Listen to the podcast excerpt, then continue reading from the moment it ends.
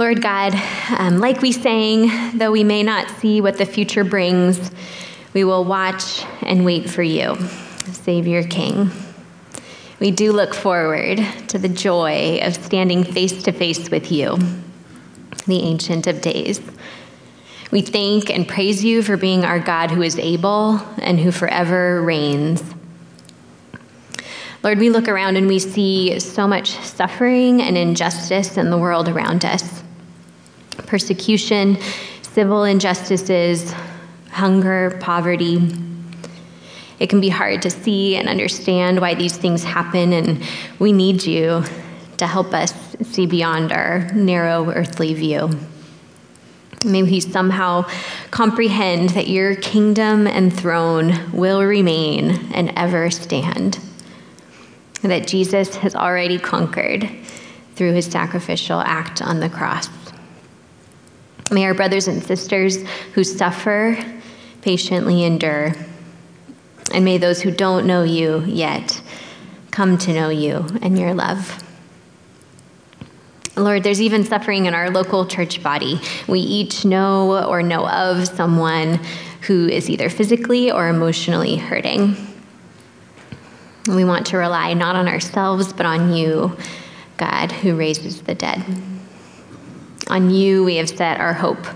And so we come to you in bold prayer for those who are suffering. We'll each silently lift up our prayers for some of those people that we know now. Daniel 7. In the first year of Belshazzar, king of Babylon, Daniel had a dream, and visions passed through his mind as he was lying in bed. He wrote down the substance of his dream.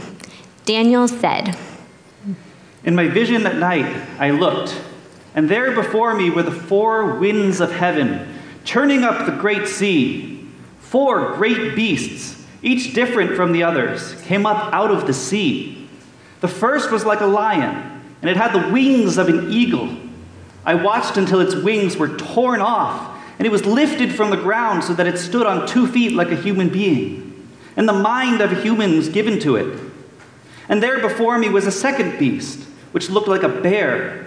It was raised up on one of its sides, and it had three ribs in its mouth, between its teeth.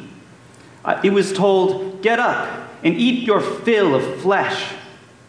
After that I looked, and there before me was another beast, one that looked like a leopard, and on its back it had four wings like those of a bird. This beast had four heads, and it was given authority to rule.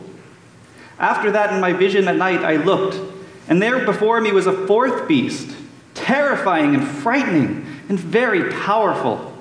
It had large iron teeth. It crushed and devoured its victims and trampled underfoot whatever was left. It was different from all the former beasts, and it had ten horns. While I was thinking about the horns, there before me was another horn a little one, which came up among them. And three of the first horns were uprooted before it. This horn had eyes like the eyes of a human being, and a mouth that spoke boastfully. As I looked, thrones were set in place, and the Ancient of Days took his seat. His clothing was white as snow, the hair of his head was white like wool. His throne was flaming with fire, and its wheels were all ablaze. A river of fire was flowing, coming out from before him. Thousands upon thousands attended him. 10,000 times 10,000 stood before him. The court was seated and the books were opened. Then I continued to watch because of the boastful words the horn was speaking. I kept looking until the beast was slain and its body destroyed and thrown into the blazing fire. The other beasts had been stripped of their authority, but were allowed to live for a period of time. In my vision at night, I looked, and there before me was one like a son of man, coming with the clouds of heaven. He approached the Ancient of Days and was led into his presence. He was given authority, glory, and sovereign power. All nations and peoples of every language worshiped him. His dominion is an everlasting dominion that will not pass away, and his kingdom is one that will never be destroyed. I, Daniel, was troubled in spirit and the visions that passed through my mind disturbed me. I approached one of those standing there and asked him the meaning of all of this. So he told me and gave me the interpretation of these things. The four great beasts are four kings that will rise from the earth, but the holy people of the Most High will receive the kingdom and will possess it forever. Yes, forever and ever. Then I wanted to know the meaning of the fourth beast, which was different from all the others and most terrifying, with its iron teeth and bronze claws, the beast that crushed and devoured its victims and trampled underfoot whatever was left. I also wanted to know about the ten horns on its head and about the other horn that came up, before which three of them fell. The horn that looked more imposing than the others and that had eyes and a mouth that spoke boastfully. As I watched, this horn was waging war against the holy people and defeating them until the Ancient of Days came and pronounced judgment in favor of the holy people of the Most High. And the time came when they possessed the kingdom. He gave me this explanation The fourth beast is a fourth kingdom that will appear on earth. It will be different from all the other kingdoms and will devour the whole earth, trampling it down and crushing it. The ten horns are ten kings who will come from this kingdom. After them, another king will arise, different from the earlier ones. He will subdue the three kings. He will speak against the Most High and oppress his holy people and try to change the set times and the laws.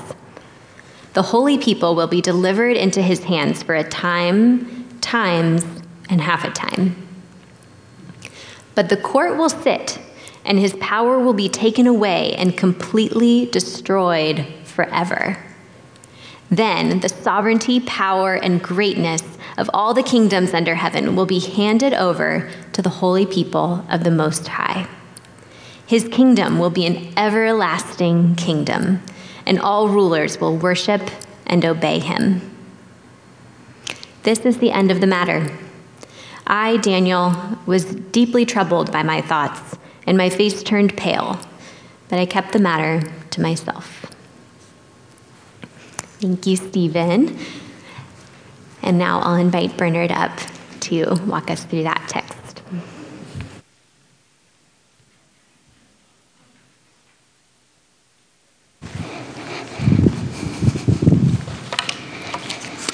Well, thank you, uh, Christine and Stephen, for that reading of God's Word.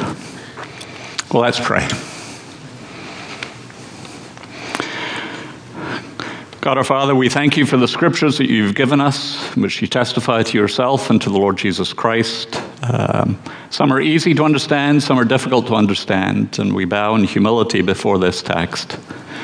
We pray for your Spirit to move among us and give us understanding and focus us on the right things. Um, we thank you for this uh, glimpse that we get of seeing you in your glory and the one like a Son of Man receiving that eternal dominion. Um, we uh, pray that you be present with us in our minds, in our hearts, and our wills, and how we respond to this text. It will be to your glory and praise. We pray in Jesus' name. Amen. Well, Happy New Year. Uh, happy Lunar New Year. It's the year of the tiger. Last Tuesday, we left behind the year of the ox and moved into the year of the tiger. So, the ox and the tiger, these are both uh, animals of great power, not like the, uh, the rat that was just before the ox or the rabbit that's coming after the tiger. Uh, great power here. Um, now, the ox is a domesticated animal, so its great power can be harnessed for human good. But the tiger is a wild animal. It's constantly, uh, always at risk of breaking out in ferocious power, as uh, Roy and Siegfried found to their cost in uh, Las Vegas, uh, what, 20 years ago. Uh, now, the English poet uh, William Blake wrote a poem called The Tiger Tiger, Tiger, burning bright in the shadows of the night. And that's a vivid image for me because, as many of you know, I went to school in the jungle in Malaysia, and there were tigers in the jungle.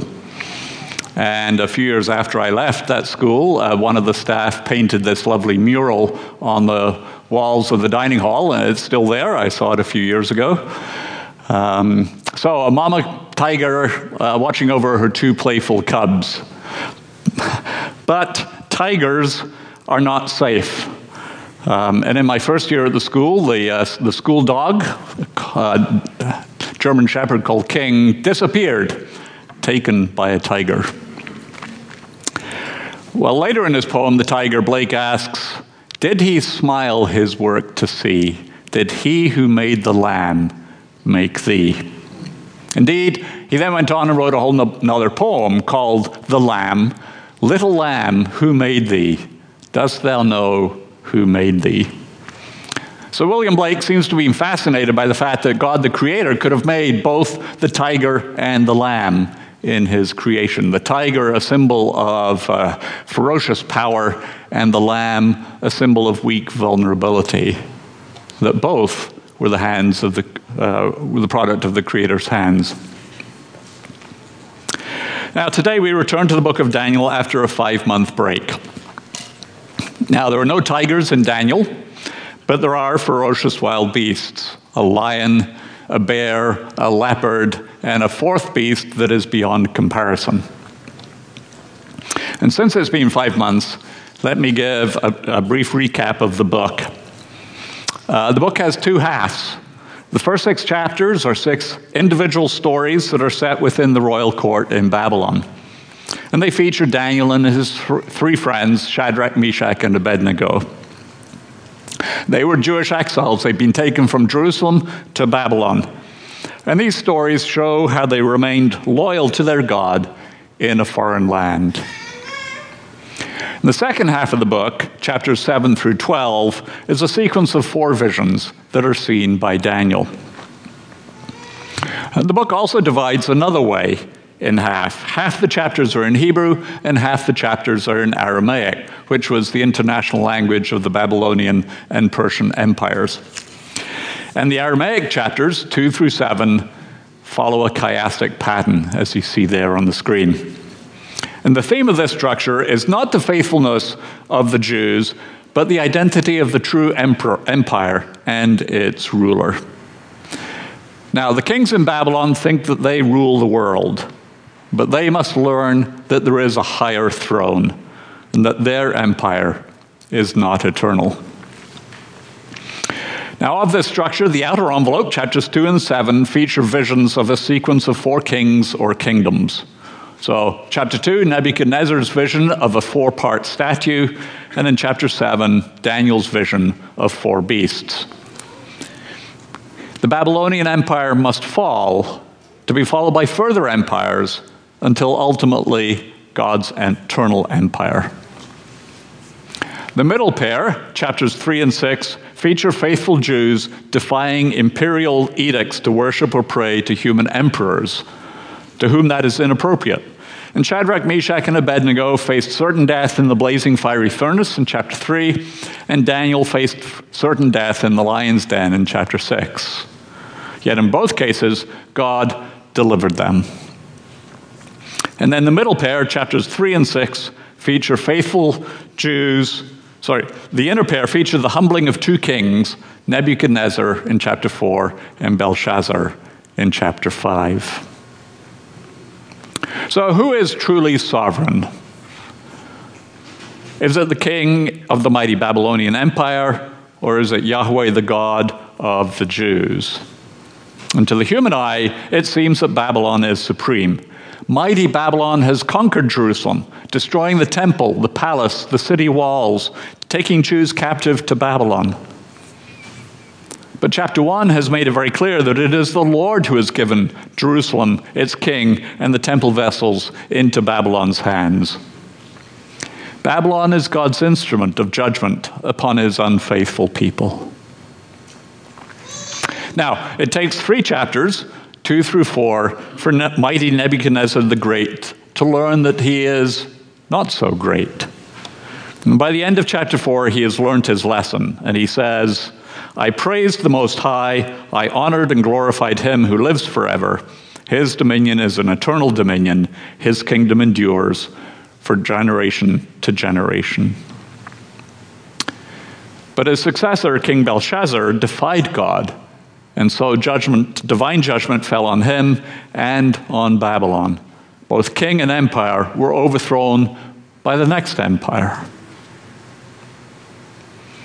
Now, chapter 7 forms a hinge in the middle of the book. It closes the chiasm of the Aramaic section, looking back to that vision of chapter 2, but it does also the first of Daniel's four visions. So it looks ahead to chapters 8 through 12, in which Daniel is shown what will happen far beyond the end of the Babylonian captivity. So, here in uh, Daniel 7, as we heard it read for us, Daniel saw four beasts rising from the sea. Now, the sea is chaos, and these beasts are destructive. The first three are like a lion, a bear, a leopard, wild beasts that lurk beyond civilization and threatened life with destruction. They're also hybrid creatures, further emphasizing their chaotic nature. The lion and the leopard have wings, and the leopard has four heads. And then the fourth beast is terrifying beyond description, crushing and devouring and trampling. This beast has ten horns, from which emerged a little horn speaking arrogantly. But Daniel also saw into the heavenly realm, and he saw the Ancient of Days surrounded by his court. The court ruled, the beasts were judged, the first three were stripped of their rule, and the fourth was slain. And Daniel also saw one like a son of man coming on the clouds into the presence of the Ancient of Days, where he was given eternal dominion. Daniel asked for the meaning of what he had seen, and the interpretation was given. The four great beasts are four kings that will rise from the earth, but the holy people of the Most High will receive the kingdom and will possess it forever. Yes, forever and ever. So it's the same message as chapter 2. There will be a succession of human rulers and empires.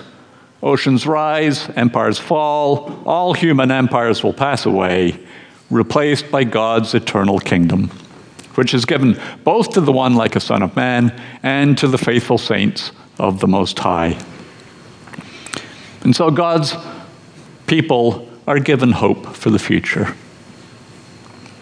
Well, this much we covered five months ago.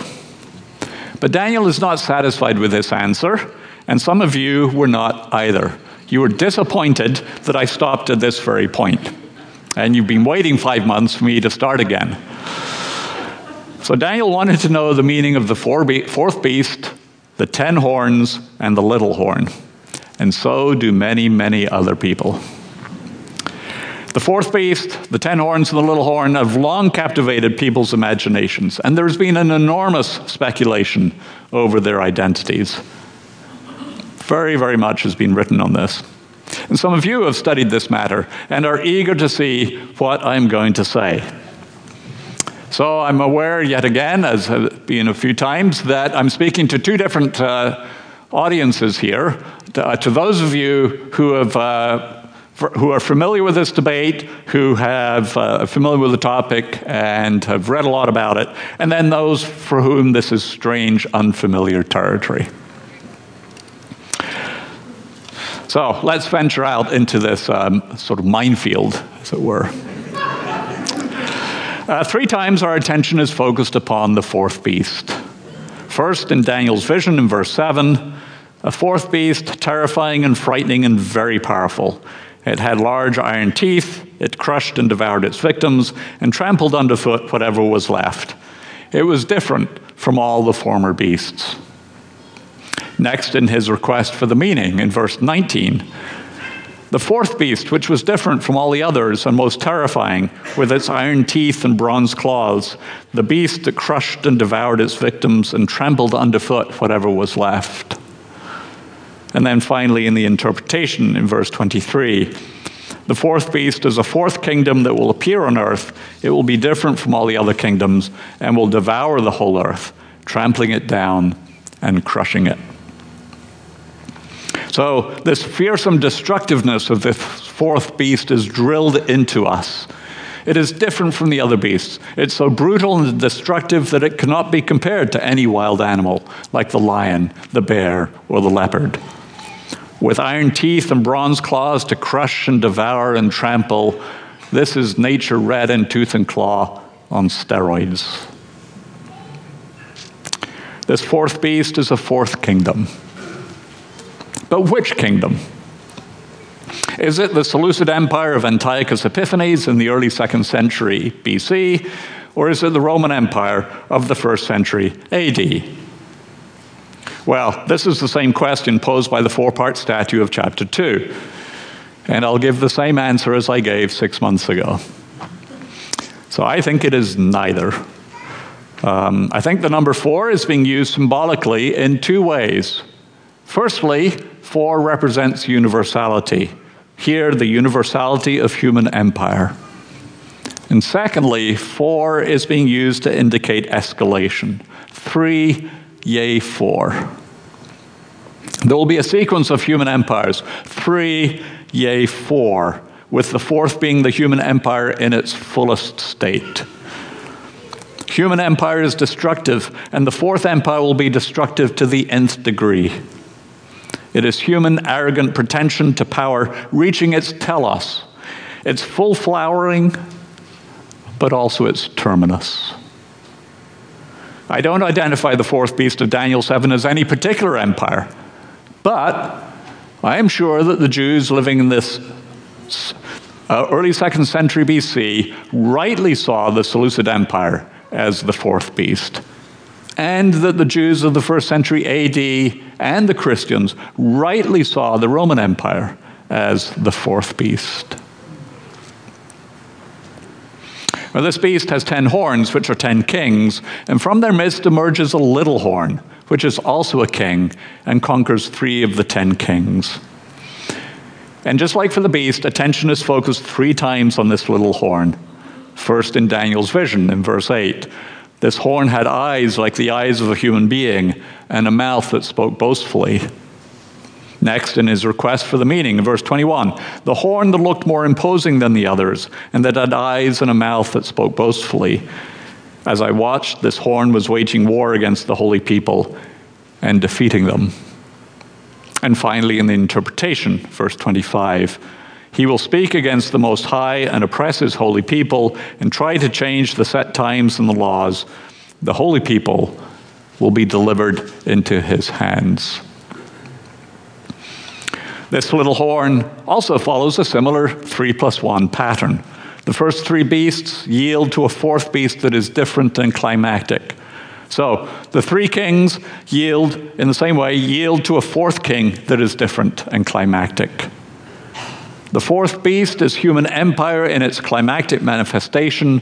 The little horn is the individual human ruler in its climactic manifestation. Now, there is a disturbing new element here in the second half of Daniel's vision. The little horn wages war against the saints of the Most High and defeats them. Moreover, the saints are delivered into his hand. Who delivers them? Well, God will allow his saints, his faithful people, to be attacked. Under Babylonian rule, the Jews had suffered exile and captivity as divine judgment upon their wickedness. But this is different. Time is coming when God's people will suffer while being faithful. Indeed, they will suffer for being faithful. They will be martyrs, killed for their faithfulness to God. And this is what happened under the reign of Antiochus Epiphanes of the Seleucid Empire in the years 167 to 164 BC. He attempted cultural genocide to wipe out the faith and practice of the Jews in Jerusalem. He was the little horn. But this also happened under the Roman emperors of the first century AD, whether Caligula or Nero or Domitian, they were the little horn. Each viewed himself as divine as God made manifest on earth. Indeed, this is the meaning of the title that Antiochus gave himself, that he used to proclaim himself to the world Epiphanes, God made manifest. The earthly manifestation of the great god Zeus. And certain Roman emperors did the same. God manifest on earth.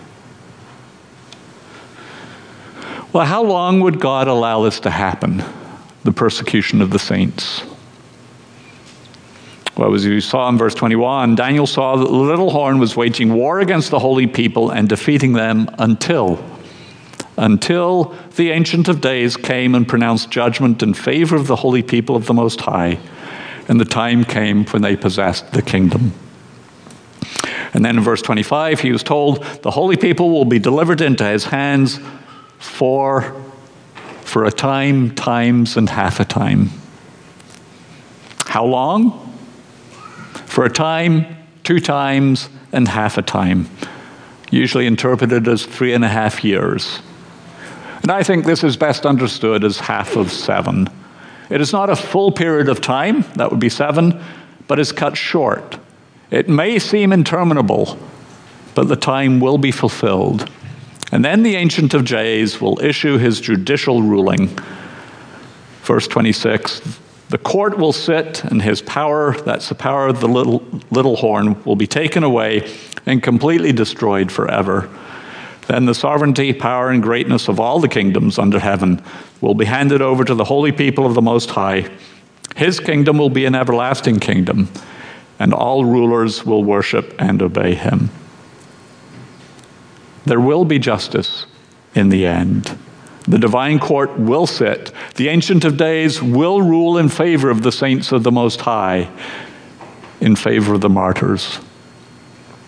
But such a verdict does not save them from death.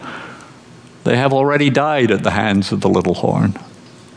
But there will be justice beyond the grave, beyond death.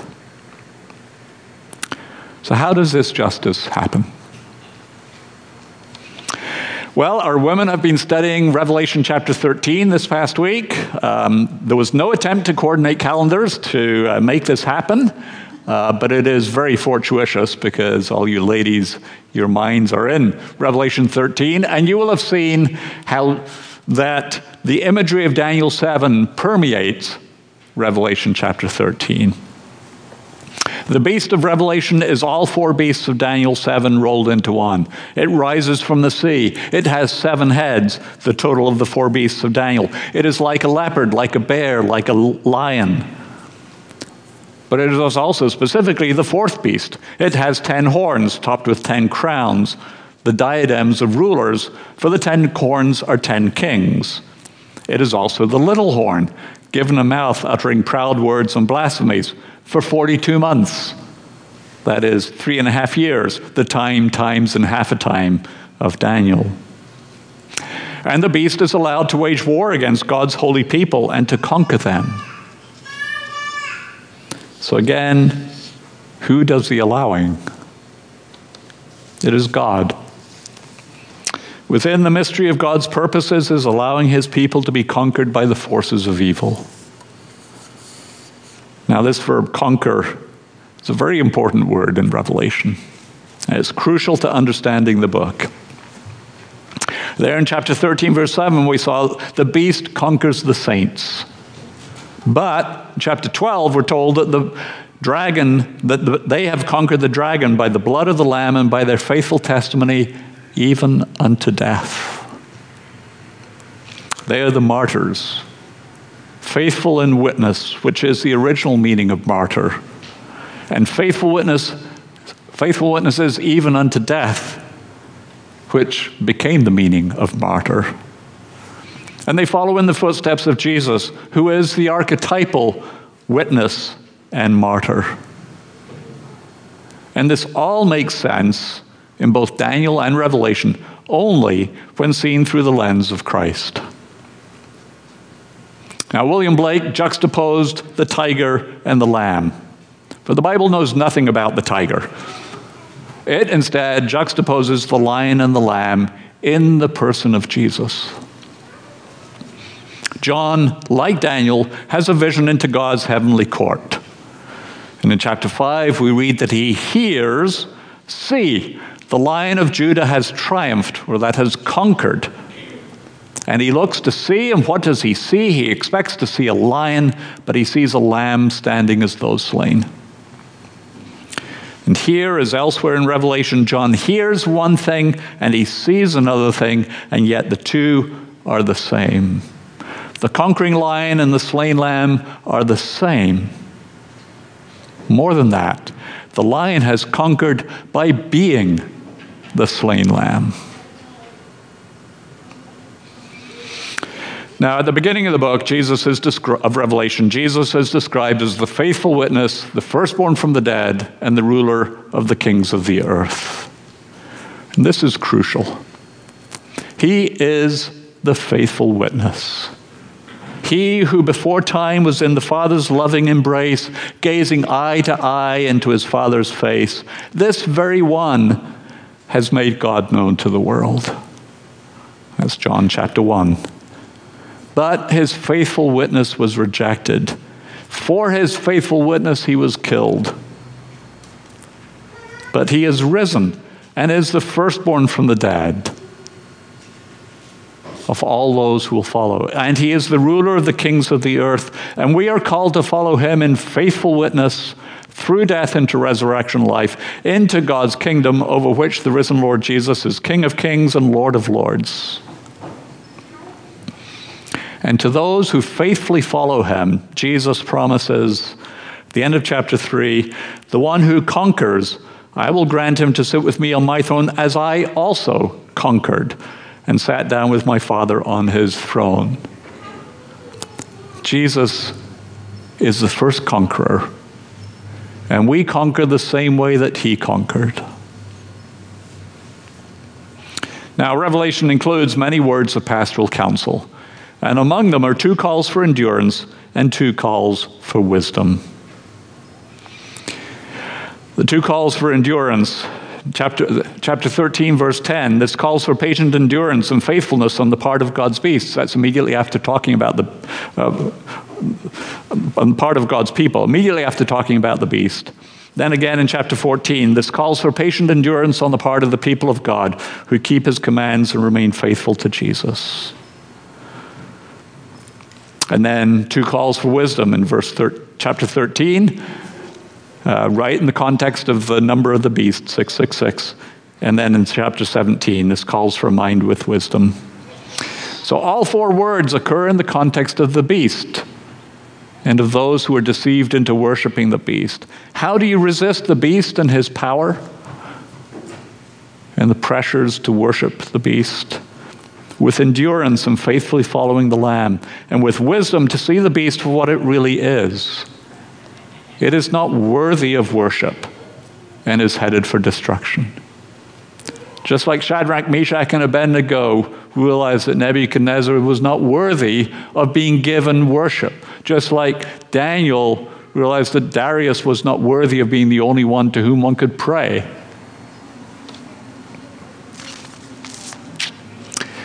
Now, on Friday, after I'd written this sermon, I read David Brooks's uh, weekly opinion column in the New York Times that comes out each Friday. And uh, this week's column uh, is very relevant for um, what I'd written. It's about the current divisions within the evangelical church spawned by three big issues uh, race, Trump, and sex abuse scandals. Um, and he writes, quote, the proximate cause of all this disruption is Trump, but that is not the deepest cause. Power is the core problem here. Power is the problem. Now, like many others over the past uh, couple of months, I've been listening to Christianity Today's podcast, The Rise and Fall of Mark, Mars Hill. Uh, Mark Driscoll, the senior pastor of Mars Hill Church in Seattle, built an empire. Really, I think the only way one can describe it. Many were blessed, but many were hurt. And in Driscoll's own language, they were thrown off the bus, they were run over by the bus, and they joined the pile of dead bodies behind the bus. They got in the way of building the empire.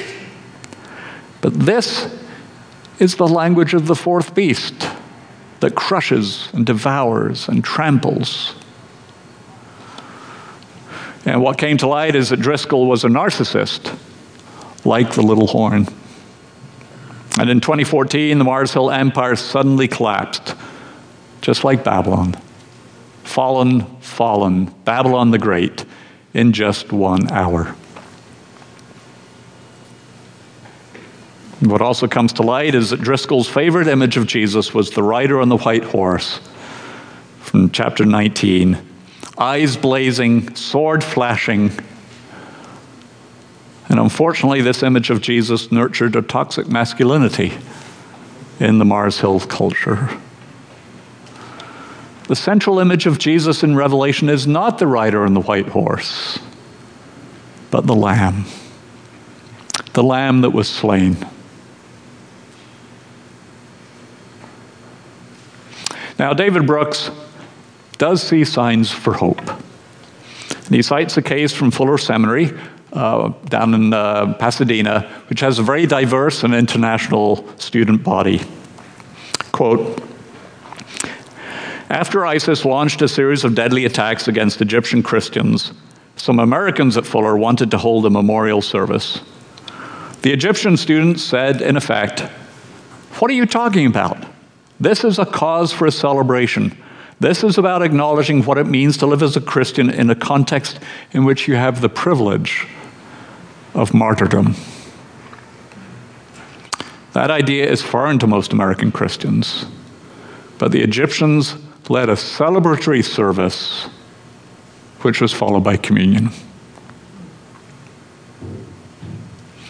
Now, we continue to pray for the persecuted church around the world countries like Egypt. We highlight a different country each week in our e news.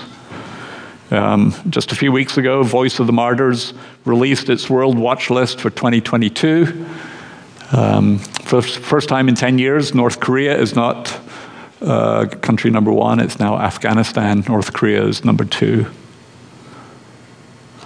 So there are many countries around the world where being faithful to Jesus is costly. Now, God's path to victory is not the nature red and tooth and claw of the lion or the tiger, but the weak vulnerability of the lamb who died in our place that we might have life. God in Christ submitted himself to the brutality of human empire. Jesus was crushed, devoured, and trampled by the fourth beast of his day. But in the death of Christ on the cross, evil exhausted itself. God had absorbed the worst of evil. There was nothing worse that evil could do, having put God to death. And on the cross, God in Christ triumphed over all the evil forces, not with the strength of a lion but with the weak vulnerability of a lamb. This is upside down power. Uh, this is the God whose people we are, whom we gather to worship. And this lamb is the one that we follow. Our lamb has conquered. Let us follow him. And to remind us that it is the Lamb that we follow, we regularly take communion, just like those Egyptian students at Fuller did. Well, we started our service with a uh, reading from Revelation 11, and we want us to end with a reading from Revelation 5. I will play the role of the narrator, and you join in with uh, the chorus with the songs. The four living creatures and the 24 elders fell down before the Lamb. Each one had a harp, and they were holding golden bowls full of incense, which are the prayers of God's people. And they sang a new song, saying, You are worthy to take the scroll and to open its seals, because you were slain, and with your blood you purchased for God persons from every tribe and language and people and nation. You have made them to be a kingdom and priests to serve our God, and they will reign on the earth. Then I looked and heard the voice of many angels, numbering thousands upon thousands and 10,000 times 10,000. They encircled the throne and the living creatures and the elders. In a loud voice, they were saying, Worthy is the Lamb who was slain to receive power and wealth and wisdom and strength and honor and glory and praise.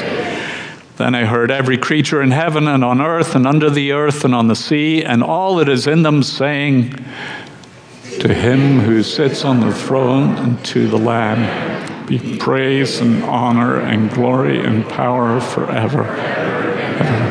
The four living creatures said, Amen. And the elders fell down and worshiped. Go in the peace, grace, love, joy, and hope that are ours in Christ Jesus, the Lamb whom we follow.